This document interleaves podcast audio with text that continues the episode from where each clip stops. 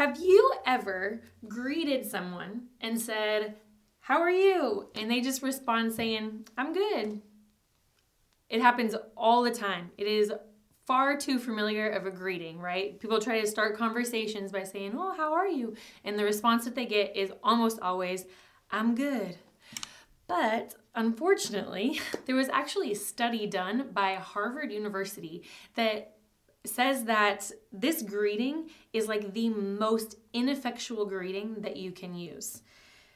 A journalist who wrote about the study that Harvard did says this: "How are you are the three most useless words in the world of communication. The person responding doesn't tell the truth, and what follows is a lost opportunity and meaningless exchange with zero connection." Oh. It hurts a little bit because I know that I use this greeting all the time, but I don't want to have conversations with zero connection, so it's really rough.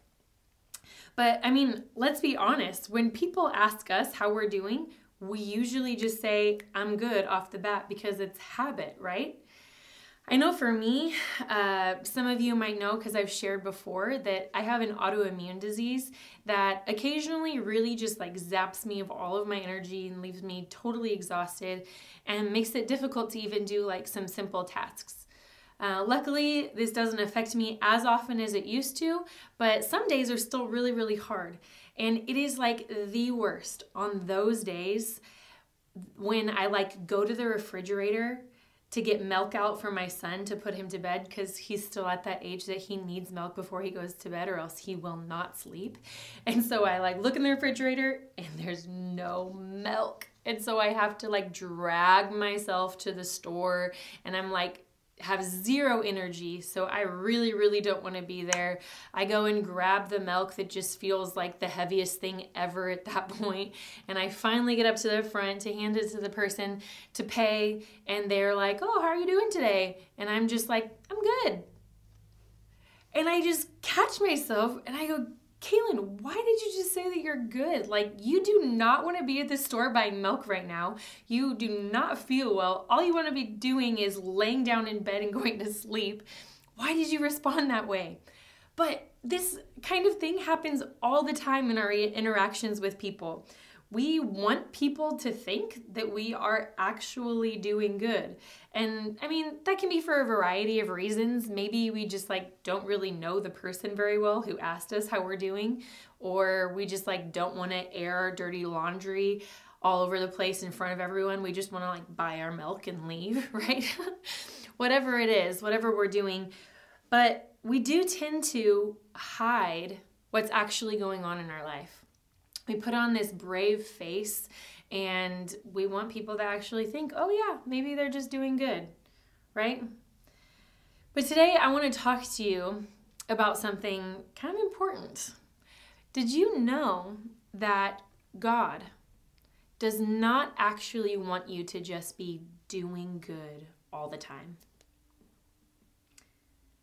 He actually intends for us to have sorrow. What? It's crazy to think about, but there is a Bible verse that actually says, "You became sorrowful as God intended." And if you've been with us for the past few weeks, if you've been watching online or listening to the podcast or whatever, and you've heard Pastor Tim talk about these three things that we believe about Jesus, that Jesus is here with us, that Jesus is good, and Jesus is Lord.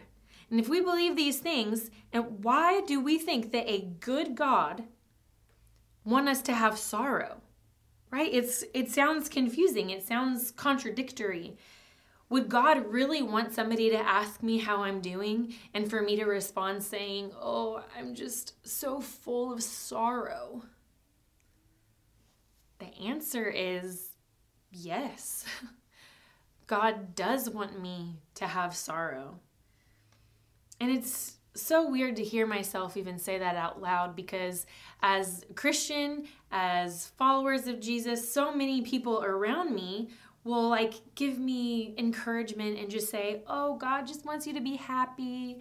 He just wants to fill you with joy and peace so you don't have to have sorrow, right? Do those things sound familiar to you? Because they definitely sound familiar to me. I hear that all the time. And there is truth to that. God does want me to have joy in his presence, and he wants me to have peace as I trust in him, right? It's true. But God does want me to have sorrow as well. And there is a very good reason for that. We're going to take a look at this part of Scripture in Second Corinthians seven. And it's right after this verse that says, you became sorrowful as God intended. And this is what it says after that. Godly sorrow brings repentance that leads to salvation and leaves no regret. But worldly sorrow brings death. Right away, we see the contrast between the kind of sorrow that God wants us to have and the kind of sorrow that we often feel in this world. Godly sorrow leads us to repentance. And so from that, we can see that we should have godly sorrow in our lives in response to our sin, right? If godly sorrow leads us to repentance, it's because we're feeling this godly sorrow because of this sin that is in our lives. God isn't just wanting us to walk around in sorrow all the time and just be sad.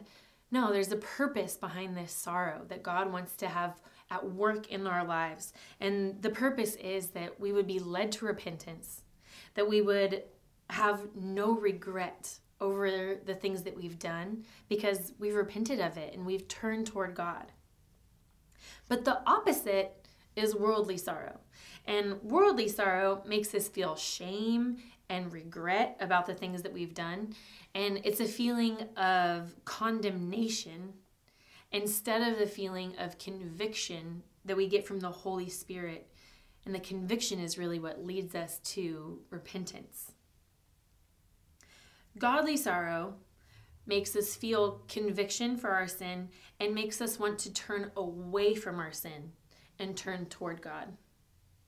But worldly sorrow makes us feel sorry for the consequences of our sin more than actually being repentant and desiring to turn away from our sin.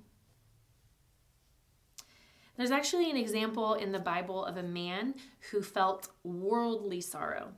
So we're going to take a look at, at what this, what this looks like if we only have worldly sorrow at work in our life. In the book of Exodus, way back in the Old Testament, God's people, the Israelites, were being held as slaves in Egypt. And God didn't want his people to be slaves anymore, and so he sent a man named Moses, and he said, Moses, you are going to go and talk to the Egyptian Pharaoh, and you are going to ask him to let my people go so that they can go and worship me. But he sent Moses with a warning. He said, if Pharaoh decides not to let my people go, you need to tell Pharaoh that I'm going to send plagues against the Egyptian people. And at the point in the story where we see that Pharaoh exhibits God, or sorry, worldly sorrow, when Pharaoh exhibits worldly sorrow, at this point, God had already sent six different plagues on the Egyptian people. He had turned a river into blood. He had sent frogs and gnats and flies just like all over the land.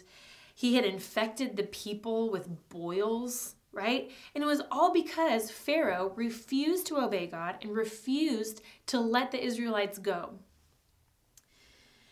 But then God sent a seventh plague. And this plague was a huge storm with thunder and hail.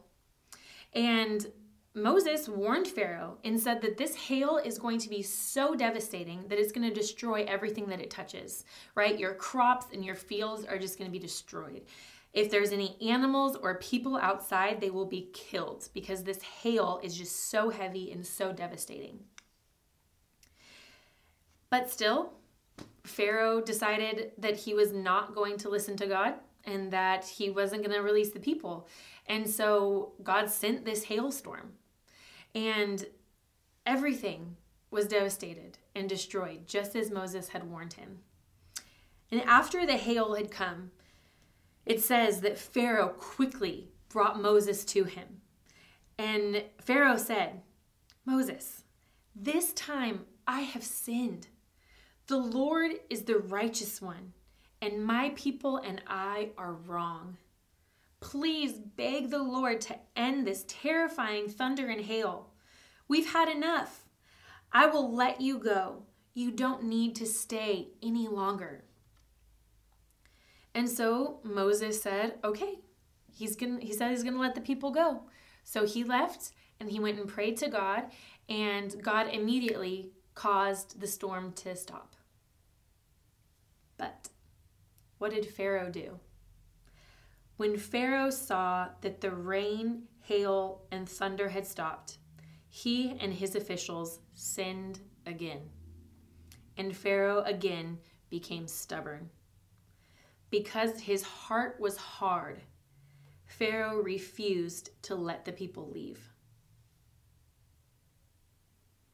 In this story, we see that Pharaoh really only had worldly sorrow, because he was sorry about the damage that the hail had caused because he had sinned against God. But he wasn't repentant of his sin and wanting to like not sin anymore. He was only sorry because all of this havoc was was taking place in the land, right? He wasn't actually like, okay, God, I want to turn toward you. I want to be obedient to you. No, he just had worldly sorrow that made him feel bad about the consequences of his sin. So what we can understand about the difference between worldly sorrow and godly sorrow is that worldly sorrow expresses grief over the outcome of our sin. But godly sorrow expresses grief over the root issue of our sin. Right? The difference between grief over the outcome and grief over the root issue of what's really going on in our lives. So, let's take a look at some real-world examples that we might face today where we might be like kind of drawn to just having this worldly sorrow and not having godly sorrow. So one example might be like a little kid who is like looking around the house and they see this cookie jar up on the counter, right? And they're like, oh, nobody's around, so I'm gonna go grab a cookie, even though I know I'm not supposed to have one. But then they get caught. And their parents are like, hey, you're not supposed to be having cookies right now. You're going to go to timeout and you're going to sit in your room until I come and get you. And the kid's response is usually, oh, I'm so sorry. I don't know why I did that. I'll never do it again. Please forgive me. Please, please, please. Right? And they will just like repent over and over and over again and say, oh, I'm so sorry. I have an almost two-year-old. I know kind of what this looks like. But as soon as the child is released from their timeout, they kind of are like looking around again. And they're like, oh, I still know that cookie jar's over there. And as soon as somebody's not looking, oh, they go and try to yank another one, right? And this might seem like a very simple example and maybe even kind of silly, but I think that it really depicts how we feel about our sins sometimes, right? We go ahead and do the things that we want to do, and then when we're caught and we have to face the consequence of that, we're like, oh, I'm so sorry I did that. But then when we have the chance, we go and do the same thing over and over again. And we're not actually experiencing godly sorrow that would have us turn from our sin and turn toward God. Another example might be people with hangovers, right? A lot of people with hangovers, they will feel sorrow for drinking so much the night before, and they're like, oh, I feel terrible. Why did I do that to myself? I never want to feel this way again. But the next time a weekend rolls around, the next time they have a party they're invited to, they drink just the same amount again, right? They felt bad for the consequence of drinking when they had a hangover, but they didn't actually want to stop drinking. Another example is that as Christians, we know that God requires for us to live in purity. But when we are alone with our boyfriend or girlfriend or with a computer, all of those things kind of go out the window and we do what we want to do in our flesh. And we might feel shame and regret for the things that we've done, or we might end up with an S T D or an unwanted pregnancy, right? But we just continue to do these things over and over and over again every time we're alone with our significant other or with a device, right? I mean, in our world, S T Ds are so prevalent, be- not because people like don't know that they have S T Ds, it's because they don't want to stop doing the action that spreads the S T Ds. We know that God requires for us to live in purity, and so we maybe will feel regret for things that we've done, but we don't actually want to stop doing what we're doing. Or how about the sin of gluttony, right? We know that God has given us our bodies, and we want to be healthy at the best of our ability, Um, but then we allow ourselves to overindulge in foods that we know aren't good for us.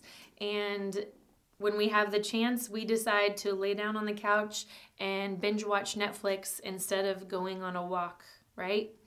And we might feel badly about the extra pounds we're gaining, but the next time we have the opportunity, we just lay down on our couch with a gallon of ice cream again. We don't actually want to stop doing the things that we want to do. We just feel badly about the consequences of it. This is all just the feeling of worldly sorrow. We feel bad about the consequence of our actions, but we don't actually want to stop sinning. But the thing is, is that if we only allow worldly sorrow in our lives, and we don't allow for the work of the Holy Spirit to bring about godly sorrow, what will the outcome be? The outcome is that we will become tolerant of our sin and tolerant to the outcomes of our sin. It just becomes our normal. We begin to have the expectation that hell and Satan is just going to jerk us around, and we are going to constantly be in this cycle of giving into temptation, falling into sin, feeling bad for a little while, but then we get the chance again, we just do it all over again. We fall into temptation, give into sin, feel bad for a little while, and then do it all over again. It's this cycle of sin that we get caught in when we only feel worldly sorrow. But I don't want that for you. I know that God does not want that for you, and I pray that you don't want that for yourself either. We don't want to have hard hearts like Pharaoh. We want our hearts to be softened before the Lord and feeling real repentance at work in our lives because of the godly sorrow that will lead us to confession and to repentance, because we really want to say no to our sin and to turn toward God. We want to allow the Holy Spirit to convict us and to bring about this godly sorrow that will bring us to repentance and allow us to become free from this cycle of sin that the devil wants to keep us stuck in. So as we continue to look at the scriptures, when we were talking about these verses in Second Corinthians seven that lay out the difference between worldly sorrow and godly sorrow, it begins to talk about seven different characteristics that are produced inside of us if we allow godly sorrow to be at work in us. So I'm going to read this verse to you that lays out all seven of the different characteristics, and then we're going to unpack just a few of them. So it's Second Corinthians seven, verse eleven, and it says this: "See what godly sorrow has produced in you, what earnestness, what eagerness to clear yourself, what indignation, what alarm, what longing, what zeal, what readiness to see justice done."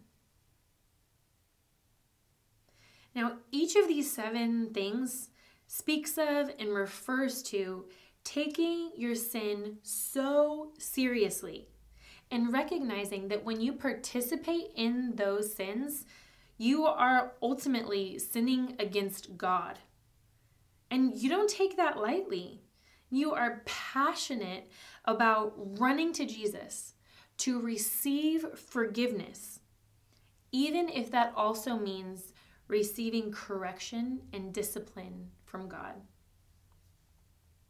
There's a verse in Hebrews that says, "No discipline seems pleasant at the time, but painful. Later on, however, it produces a harvest of righteousness and peace for those who have been trained by it." It's interesting that this ver- that this word, sorry, that they use uh, from the original Greek, the word that they use for painful, when it describes how discipline is painful, is the same Greek word that they use in Second Corinthians seven when they're talking about godly sorrow. And what this means is that discipline, even though it is painful, produces repentance in us, and we will have a harvest of righteousness and peace if we allow ourselves to be trained by this discipline. And I just think this is so cool, because no one wants to face the consequences of the things that they've done. Nobody wants to have discipline. But when godly sorrow is at work in us, there is so much benefit that comes from discipline. And remember that our God is a good God, and He doesn't want to hurt us, but He wants to set us free from this cycle of sin that we're in. And we know that Jesus already paid the ultimate price for our sin when He went and died on the cross. So we know that we do not have to pay that ultimate price. And we can rest assured that the discipline we do receive from God will only be for our good and for our benefit. And if we know all of these things, let's just look at two of these characteristics that should be at work in our lives, that should be produced in our lives because of godly sorrow. The first one is that godly sorrow produces indignation. So what does that mean? Indignation is like having a righteous anger build up inside of you toward your sin. You know that Jesus went to the cross and died because of your sin, and so you get mad at yourself and just that you like allowed yourself to sin that way and to hurt God that way. And you get mad and just ticked at the devil for trying to keep you stuck in this cycle of your sin. Because it's okay to get mad at your sin. It's okay to get mad at the devil. Because it's not just like a self-loathing and like self-pity, like, oh, I'm so terrible, why did I let myself do that? No, it's getting mad at the devil, getting mad at your sin, and saying, this is so ugly and I don't want to have any part of this anymore. Jesus paid the price for that sin on the cross. I don't want to be doing the things that are what put Jesus up on that cross. And so you just get mad at the devil for trying to keep you stuck right where you are in this cycle of sin. There's a quote by a well-known British evangelist and pastor and author, and his name is Alan Redpath. And he said, "I am glad that the Bible allows me to get mad, mad with the devil, to think that he had the audacity to pull me down and make me do that. What indignation, what fury at sin and all the agencies of Satan." That is what holy, righteous anger looks like. When we can just get mad at the devil for keeping us stuck in our sin, for keeping those that we love stuck in their sin, right? We can just get angry and say, "No, devil, we don't want any part of what you're trying to do. We want to turn toward God and be free of this sin." So the next thing that godly sorrow produces in us is alarm. And this alarm is referring to like the fear that we have that we like might fall into sin again, or like this concern that we have for our weakness that allowed us to sin that way in the first place. But also, when we have godly sorrow working inside of us, it's like an alarm gets set in our spirit. And so every time we get close to sinning again, this alarm goes off. Hey, hey, hey, hey, hey, what are you doing? And it reminds us that we don't want to go back to that place again. We don't want to do those things again. And really, that's the voice of the Holy Spirit inside of us. That's this alarm, warning, warning, warning. You don't want to do that, because the Holy Spirit wants to protect us and to keep us out of this cycle. But the thing is, is that if we only have worldly sorrow in our lives, we might sense this like alarm going off when we know that we're about to do something that we probably shouldn't do. But if all we have is worldly sorrow, most of the time we just like quickly hit the snooze button and we silence that alarm. We silence the voice of the Holy Spirit that tries to keep us from doing the things that we know that we're not supposed to do, that tries to remind us that we want to be obedient to God. If we silence that alarm in our lives, it will only cause us pain. So to close, I just want to share with you a story of a man from the Bible who sinned and messed up really, really bad. But when that alarm went off in his spirit, he didn't turn it off. And he received the correction from the Lord, and it allowed him to prosper in his life. And this is the story of King David.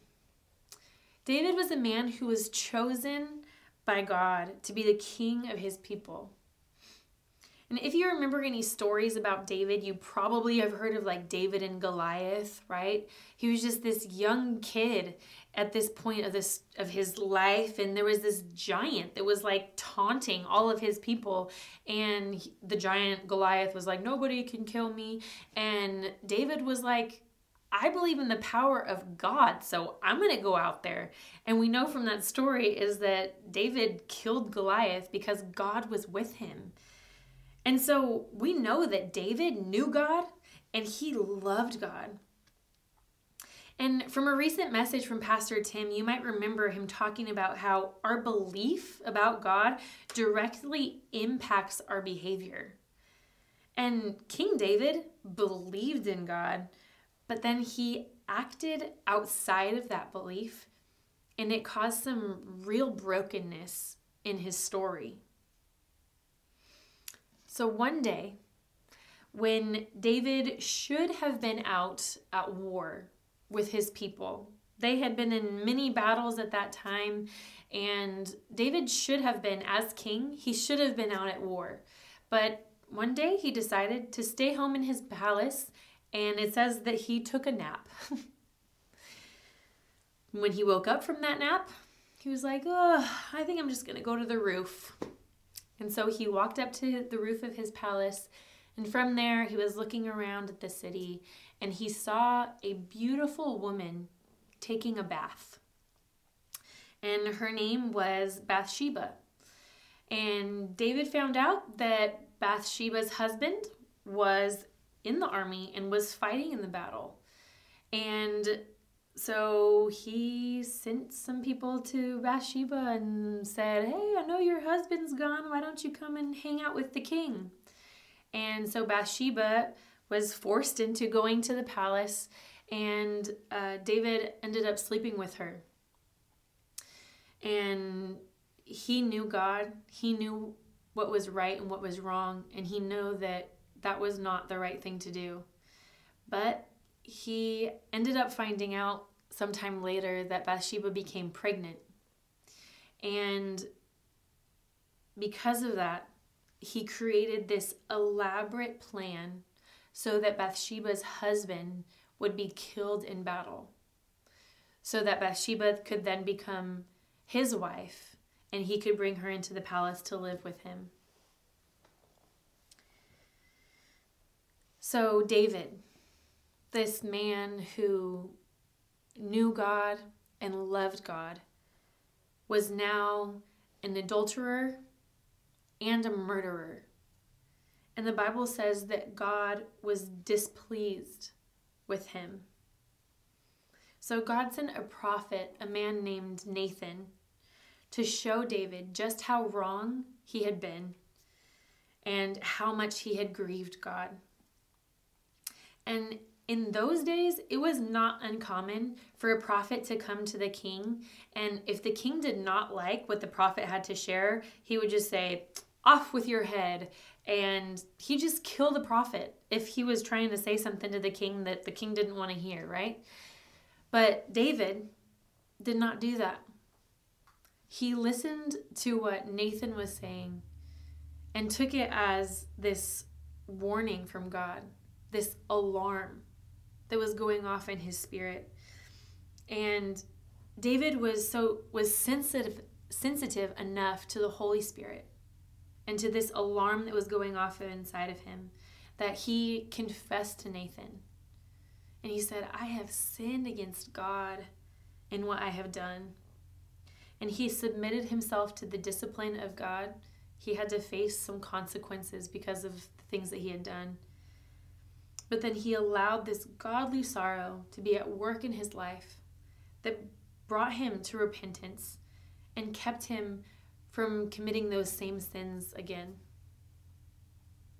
And David was even so sensitive to the Holy Spirit that he actually wrote a psalm that perfectly describes this godly sorrow that he was feeling.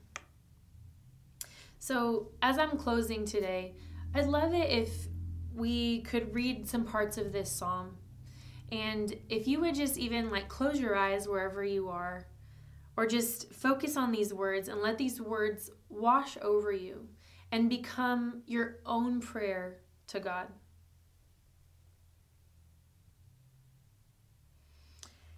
Have mercy on me, O God, because of your unfailing love. Because of your great compassion, blot out the stain of my sins. Wash me clean from my guilt. Purify me from my sin. For I recognize my rebellion. It haunts me day and night. Against you and you alone have I sinned. I have done what is evil in your sight. Purify me from my sins, and I will be clean. Wash me, and I will be whiter than snow. Create in me a clean heart, O God. Renew a loyal spirit within me. Restore to me the joy of your salvation, and make me willing to obey you. The sacrifice you desire is a broken spirit. You will not reject a broken and repentant heart, O God.